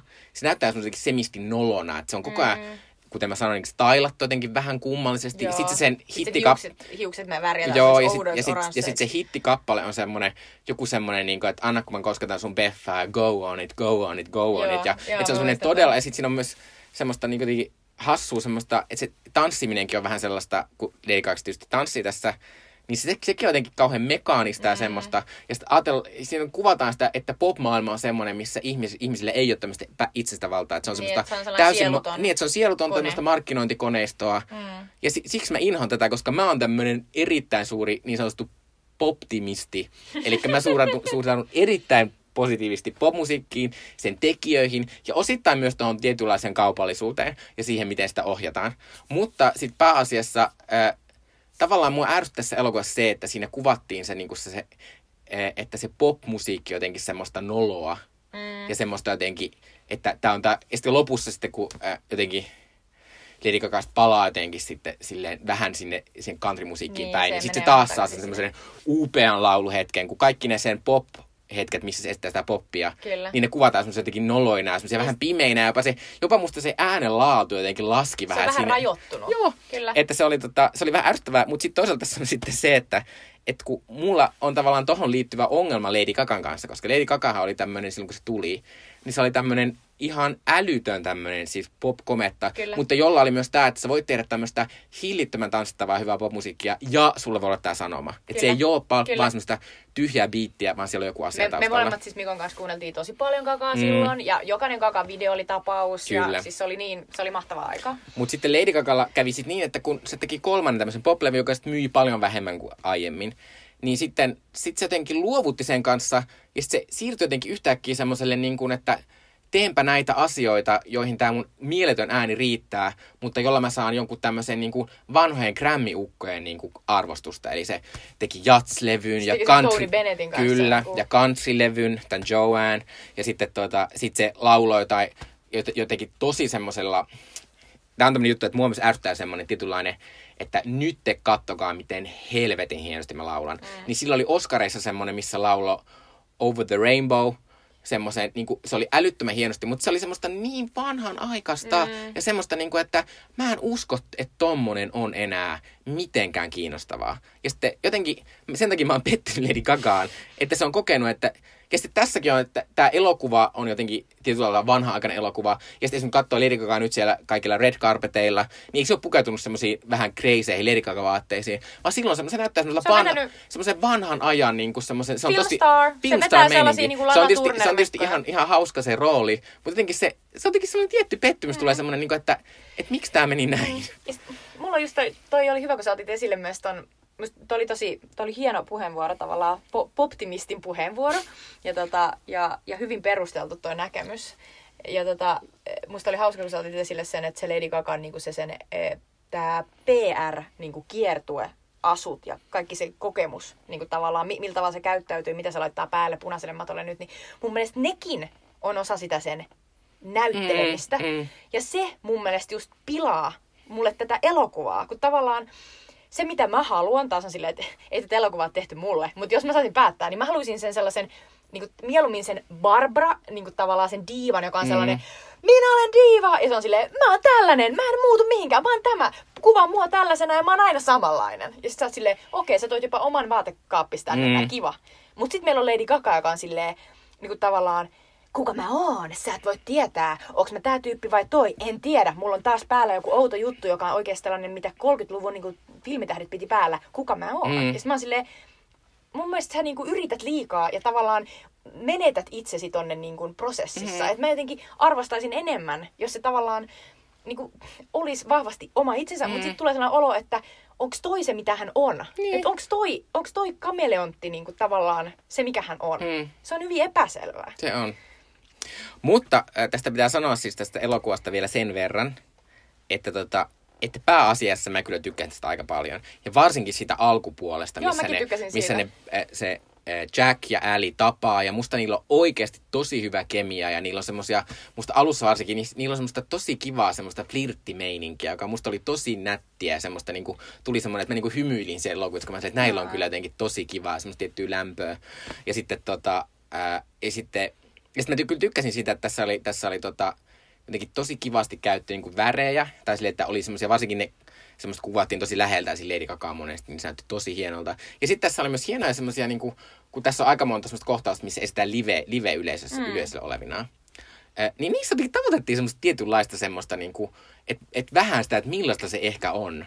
Se Niin, semmoinen, niin, niin kuin, tuli että... sellainen Ja fiilis. kyllähän siinä, että kuunneltiin tätä Shallowta tuossa alussa, niin kyllähän se kohtaus oli ihan semmoinen Oli, niin kuin oli. hullun hieno. Ja, ja tavallaan niin kuin, se on sen Bradley Cooperin ansiota, että sehän on, sehän on niin kuin, sen ansiosta me ollaan päästy, niin kuin, tuossa ollaan Glastonburyssä, tuossa ollaan Coachellassa, oikeissa niin kuin festari, festaritunnelmissa. Ja sen takia se on niin vaikuttavaa niin kuin se yleisön kanssakäyminen, koska siellä on oikeasti se yleisö. Ja sitten tuossa vielä käydään siis SNLssä, Mm. ja Alec Baldwin on siellä ja sitten tämä Lady Gagan hahmo Ali Mm. on niinku tämä musiikin, musiikillinen vieras sillä viikolla, niin ei totakaan olisi tapahtunut varmasti ilman niinku sitä, että Bradley Cooper on toi ohjaaja. ei. Ja se on vaan silleen, hei moi, Lorne Michaels, että me, Mm. me tultaisiin nyt tänne SNL niinku settiin, että voitteko järjestää meille tällaisen. Niin, mutta tavallaan tämä on aivan täydellinen Oscar-elokuva sen takia, että tämä kertoo tavallaan tästä menestyksestä, eli Hollywoodin niin kuin lempiaiheesta. Tässä on niin kuin iso, iso niin kuin Oscar-näyttelijä, joka onkin nyt todistaa tässä elokuvassa, että hän pystyy myös ohjaamaan Mm. ja, ja käsikirjoittamaan ja laulamaan. Joo, ja, koska ja on Bradley tosi- Cooper kuulostaa Joo, upealta. on tosi versatiili, eli, eli pystyy tekemään vähän niin kuin koko shown. Mm. Tätä Hollywood rakastaa. Sitten tässä, sit tässä tietysti on tuo Lady Gaga-aspekti. Öö, tietysti me tiedetään Madonnan elokuvien perusteella, että se ei usein ole mikään... Mutta niin toisaalta mä oon silleen, että mulle tuli myös mieleen äh, Cher, josta puhuttiin pari jaksoa sitten. Mm. Voit, eikö se voittanut Moonstructit sen Oscarinsa? kuin, joo, kuuluista. Ja kyllä. siinä on siis semmosia, koska tässä on semmosia kohtauksia, missä Lady Gaga on no, vähän aikaa siellä kotona. Mm. Ja siinä oli jotenkin semmoista tiettyä samanlaista semmoista, semmoista jotenkin tomera emäntämeininkiä, mitä siinä Sherin mm. roolissa oli siinä elokuvassa. Joo, jotenkin, mut, siis niissä kohtauksissa pienissä, mutta tavallaan, että tämä on nähty aiemminkin tämä tämmöinen tämmönen mega iso pop-tähti. Kyllä. Että se vaan, ne vaan tekee sen kaiken oikein, niin Hollywood hullaantuu sitä, että oh my god, että nyt toi tulee tänne. toi, on hyvä, toi on hyvä referenssi. Mä oon tietysti niin biased, koska mä oon silleen Cher ja Kuuhullut. Kuuhullut on yksi mun lempielokuvia ja mä oon silleen, että tää ei ole Ei, niin ja hyvä. siis en mä sano, että yhtä hyvä, mutta siinä oli, en mä tiedä, oliko jopa tavoiteltu semmoista tiettyä vibaa, että se Niin, semmoinen siellä italialainen, kotona. italialainen muikki, rou, rouva, mitä tämä Lady Gaga on italialaistaustainen, niin, tota, niin sillä oli semmoista, että oli miten tää on näin sotkuja, mitä te miehet siinä Niinpä. ja isä siinä ja voi. Kyllä, mutta mun mielestä noi oli just sellaisia, mistä mulla tuli taas sellainen, että tää olisi voitu tehdä paremmin. mutta joo, mä, mä, mä, mä oon ihan liian piki, mutta Joo. toi oli hyvä, hyvä pointti. Mm. Mutta niin siis, tää on, tää on ehdottomasti Oscar, oscar elokuva ja, ja tota, me ollaan nyt Mikon kanssa aika vakuuttuneita, että Bradley Cooperille tulee, Joo, tulee tästä Bradley kyllä Cooper. pystiä. Mutta Ky- tuleeko kysymys mikä että pysti? Mikä pysti? Siis sehän tiedetään, että tämä elokuva tulee varmasti voittamaan niin kuin paras laulu. Mm, mm. Ja voi olla, että, että sitten voi olla myös musiikista mahdollisesti, mutta ainakin paras laulu. Se voi olla toi Shallow. Tai sitten se voi olla se I'll Never Love Mm. Again, ää, joka on siinä lopussa. Mutta siis Bradley Cooper, se on niin mainio. Että et tavallaan voi olla myös paha tämä tilanne, kun hän on varmaan ehdolla sitten mahdollisesti ohjauksesta. Mm. Tietysti ohja- ohjauksen pystyy on taas, tai siis niitä ohja- ehdokkuuksia on vain neljä vai kolme. Ei, on niitä viisi. On niitä viisi, okei. Okay, joo, no sit, sit, hän, sit hän varmaan ehkä mahtuu sinne. Mutta toisaalta tänä vuonna on ihan hullu ohjaaja Katras tulossa taas sinne. Niin on. Että mä Voi Sori, että mä nyt katkasin, Ei mutta siis mä uskon siihen, että Bradley Cooper saa sen, ne, ne saa siis parhaan elokuvan ehdokkuuden, mutta ei ohjausehdokkuutta. Ää, ja sitten tuota Bradley Cooper voittaa sen paras mies miespääosa. Niin. Luultavasti se menee niin, koska se, se, se on niin, tota, se tavallaan sit summaaton. Mutta kaiken toisaalta m- mä myös on sille vähän, että periaatteessa tämä voisi olla semmonen, joka menee sille all in. Mm. Että, niin kuin, että Niin, Lady Gaga voittaa Oscarin, tämä voittaa parhaan elokuvan Niinpä. Oscarin, parhaan musiikin Oscarin, parhaan pääosa Oscarin. Sitten tästä puhutaan, kun mä en muista mikä tämän, tämän vanhemman näyttelijän nimi, joka esittää Bradley Cooperin veljeä, niin siitähän puhutaan, kun hän, hän on se tämmöinen, jota Hollywood rakastaa, mutta hän ei ikinä saanut semmoista jotenkin gloriaa. Mm. Niin sitten usein, usein Oscareissa just varsinkin miespä, miessivuosa jutuissa on sitä sellaista, koska musta viime vuonna jopa siis Sam Rockwellin siinä oli vähän semmoista, oli. Sam Rockwell on ihan mahtava tyyppi, että nyt annetaan sille tää. Kyllä, se on totta. Mm. Ja siis Sam Elliot esittää tässä tosiaan hyvin, hyvin pienessä roolissa. Tosi niin pienessä tätä roolissa. Cooperin isoveliä, joka on, joka on aika... aika mutta se, se, on, se on tosi... Niiden välinen kanssakäyminen oli mun mielestä tämän elokuvan just yksi sellaisia valopilkkuja, Mm, missä oli ihan mm. silleen, niin että voi ei, että miten paljon niin kuin, syvyyttä tuli tähän Joo. hahmoon heti. Niillä on sellainen käsittämätön niin kuin, isäkompleksi molemmilla. Mutta tota, niin, niin siis tää, mä uskon kans tohon, että tämä voi olla niinku se tämän vuoden all in, Mm. jo- josta sitten niinku tavallaan muistellaan myöhemmin, että, ah, että tämä teki Gagasta sen ja sen. Ja, voi olla. Niin. En, enkä mä siis, se että, se, että mä en niinku täysin langennut tähän Gagaan, niin sehän ei kerro mitään. Et luultavasti, niinku, luultavasti se voi olla jopa suurempi syy, että kaikki muut on ihan vinnoissaan siitä Hollywoodissa. Mm. Ja kyllähän tää Suomessakin on saanut ihan huulun hyviä On, arvioita. on. Joo, joo, kyllä. Lähes kaikki ovat antaneet viisi tähteä. Kyllä, paitsi Helsingin Sanomat. Ää, mutta ää, tässä nämä Oscar-elokuvat, ehkä palataan muihin Oscar-elokuviin myöhemmin. Luultavasti palataan. Luultavasti palataan, ja ainakin palataan näiden äh, parin sitten äh, helmikuussa, kun Oscarit lähestyy. Mutta kohta loppuun Sweet Chili Dippiä. Loppuun siis Sweet Chili Dippejä, jotka on siis meidän kulttuurisuosituksia teille näiltä kuluneilta viikoilta. Mm-mm. Ja mm, minun kulttuurisuositus on vaikka nyt aika, monta, aika monesta leffasta ollaan puhuttu, niin leffa silti. Eli suosittelen Paul Feen ohjaamaa Missä olet Emily elokuvaa, joka siis on englanniksi Simple Favor. Minkä takia se on suomennettu noin? Voitko selittää? No se kuvaa paremmin sen sisältöä, koska tämä kertoo siis, tämä on semmoinen thrillerimeininki, vähän semmoinen salapoliis thrillerimeininki, jossa tämmöinen Emily-niminen äiti katoaa. Ja sitten tämä tota, tässä, siis, tässä on siis pääosassa Anna Kendrick ja sitten Blake Lively. Ja Blake Livelyn esittämä Emily katoaa. Ja sitten tämä Anna Kendrickin hahmo alkaa selvittää, että mitä tässä on käynyt. Okay. Mutta tota, tää on sinänsä, tää oli jotenkin outo elokuva. Siinä mielessä, että mä oon ajatellut, että tämmöisiä elokuvia ensinnäkään ei tehdä, koska tää on tämmönen niinku täysin, e, Ei mistään. ei mistään mm. tavalla. On, kyllä tää perustuu kirjaan, mutta ei sille en mä ollut ikinä kuullutkaan sitä kirjasta. Ja sitten tässä on niinku kaksi naista, jotka ei kummatkaan ole silleen jotenkin mega kuuluisia. Aivan. Vaikka Blake Lively on jotenkin kummallisesti tosi kuuluisa Amerikassa, koska hän on, hän on naimisissa Ryan Reynoldsin kanssa ja, Ja sitten Gossip Gossip Girl, Girl. oli hi, kauhean suosittu sarja silloin joskus. Ö, mutta sitten, ja, ja mä siis, pääasia, minkä takia menin katsomaan, tää oli, että tämän on ohjannut Paul Fee, joka siis on ohjannut Bridesmaidsin, ja sitten sen Spy-elokuvan, joka on Ja musta sitten myös myös sen uuden Ghostbusters. By, Joo, mutta mä yritän, naiset. uno, mä yritän unohtaa tämän, mm. koska se on huono elokuva. Ja sitten sen yhden elokuvan, missä oli Melissa McCarthy ja Sandra Bullock, josta tykkäsin, He- Heat. Joo, se oli niistä poliiseista. Mm, kyllä. Joo, se oli hauska. Eh, mutta tässä, tässä on jotenkin tää oikein hassu, kun tässä tavallaan, koska Anna Kendrick on musta tosi hauska näyttelijä. Se, se on vähän sietämätön musta henkilönä, koska se on tosi ärsyttävä kaikissa talk show haastatteluissa kaikissa. Mutta siis se on tosi hauska näyttelijä. Ja tavallaan tässä, kun siinä on monia semmoisia, kun se sitä tässä semmoista vähän takakirjaita yksinhuoltaja äitiä, joka pitää huolta lapsistaan, mutta sillä on vähän rahapulla, kun sen mies on kuollut aikaisemmin ja se elää sen miehen semmoisella eläkkeellä. Joo. Ja sitten se pitää semmoista, semmoista YouTubessa semmoista m- niin äitivinkkikanavaa, joka Oh on no, silleen vähän suosittu. todella rasittavalta. Se on rasi, vähän rasittavaa, mutta sitten se jotenkin on hauskaa sen takia, että sitten se Anna Kendrick on silleen, ja sitten tämä Tämä Blake Lifelin esittävä Emilistä on semmoinen tosi semmoinen glamour-työäiti, joka on semmoinen upea näköinen, joka mm. inhoista äitiyttä, mutta sitten siinä on semmoinen Henry Golding, Henry Golding on siis jota tämmöinen asiastaustainen miesnäyttelijä, joka on siis Ra- Crazy Rich Asiansin Joo. tämä Eikö se päämies, se kyllä. päämies? Joo. Ää, niin sitten he on tämmöinen vähän tämmöinen glamouri, tämmöinen tosi kaunis, upea, menestyvä pariskunta, on upea lasitalo, jossa ne elää ja tällaista. Niin tässä on vähän semmoista, että asetellaan vastakkain näitä kahta äitiä ja nyt erilaista elämää. Mutta sitten tässä on jotenkin tosi mahtavaa semmoista, jotenkin tässä on semmoinen mahtavaa semmoinen, vähän semmoinen, jotenkin tuli joku semmoinen neiti etsivä meininki. Semmoinen niinku Sanoit taikasana, mä rakastan salapoliisimeininkiä.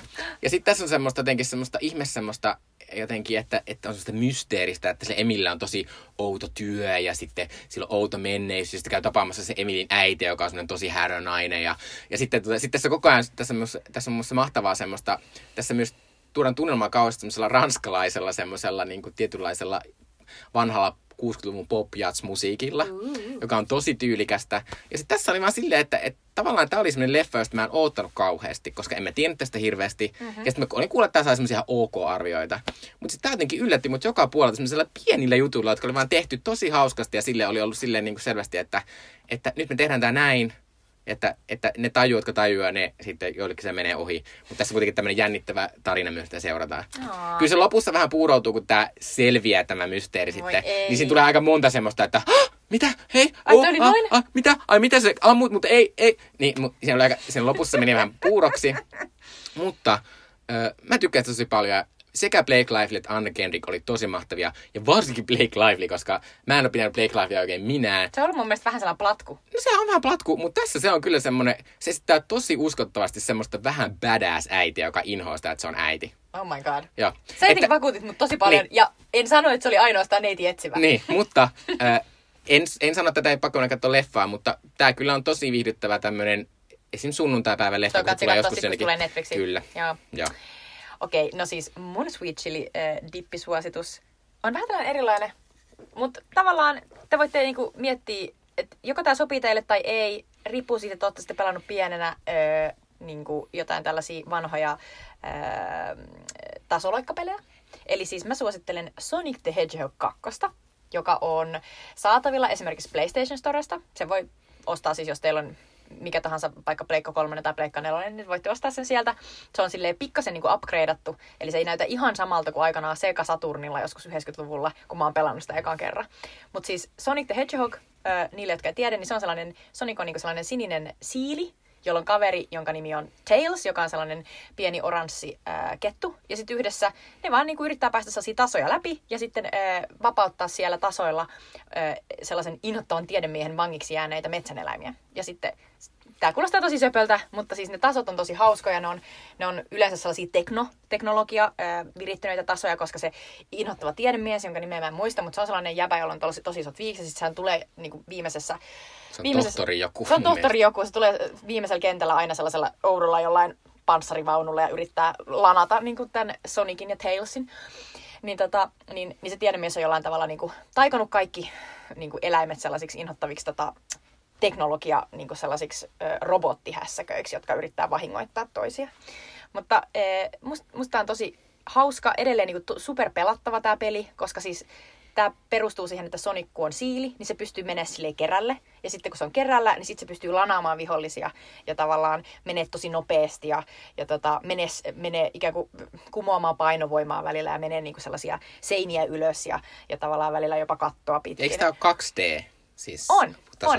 Kyllä. Eli tota, mennään vaan niinku ruudun vasemmasta laidasta oikeata kohti. Ja se on tosi, se on tosi hauskaa ja freesiä. Mä en, mä en, mä en kaipaakaan niinku Sonicissa mitään Mm. sellaista, että, niinku sellaista 3D-meininkiä, että mä näkisin joka puolelle. Ja se on tosi värikäs ja, ja jotenkin sellainen niin kuin, se, se vanha niin kuin liittymä, se käyttöliittymä on ihan samanlainen, että pitää kerätä sellaisia kultaisia ringejä, eli mä pienenä sanon niitä sormuksiksi, mä en tiedä onko ne sormuksia, mutta ne on vähän niin kuin niitä tämän, tämän pelimaailman rahoja. Ja sit, niitä kun saa sata, niin sit saa aina yhden lisäelämän. Mm. Ja sitten on silleen, score! ja sitten, ja sitten sellaisilla, sellaisilla tota, seivauspointeilla niin pääsee välillä sellaiseen hauskaan toiseen maailmaan, missä pitää kerätä sellaisessa ihmeputkessa niitä ringejä tosi paljon, ja sitten siellä tulee välillä pommeja. Se on tosi hauska myös taso. Mutta tosi sellainen niin kuin helppo, lapsikin osaa, mutta sitten jotenkin myös sellainen niin kuin alentaa stressitasoa, kun vaan niin kuin silleen pomppii ja kerää sellaisia sormuksia. Joo. Mä oon itekin tota, tällaisen, no, kun me, kai se on tämmöistä 30 elämää, että, että tota, ää, pelaa tämmöisiä nostalgisia pelejä, koska mä pelasin viime keväänä siis Crash Bandicootia. Hmm, joka, joka on myös toinen tämmöinen, tämmöinen klassinen, tietysti ei 2D, mutta siis... Mm. Mutta, ja, mutta, ja nämä on myös kivoja siinä mielessä, että varsinkin Pleikkastoresta, niin näitä saa silleen kahdella kolmella Joo, eurolla. siis tääkin maksoi just jonkun varmaan kolme euroa, mä en Mm. muista enää, mutta niin kuin tosi halvalla. Ja sitten ne on kuitenkin päivitetty silleen, että ne ei näytä ihan yhtä skagalta. ja sitten paras asia, pystyy seivaamaan milloin vaan. Kyllä. Joka on sellainen, mitä? Koska muistan, että aikanaan ei todellakaan ollut mitään seivaus-toimintoa. Mm. Eli jos sä halusit pelata se peli läpi, niin se piti pelata yhtä soittoa. Huhhuh, kamala maailma. Mutta kiitos kun kuuntelitte ja palataan. Joo, oli tosi kivaa. Hei hei! Moi moi.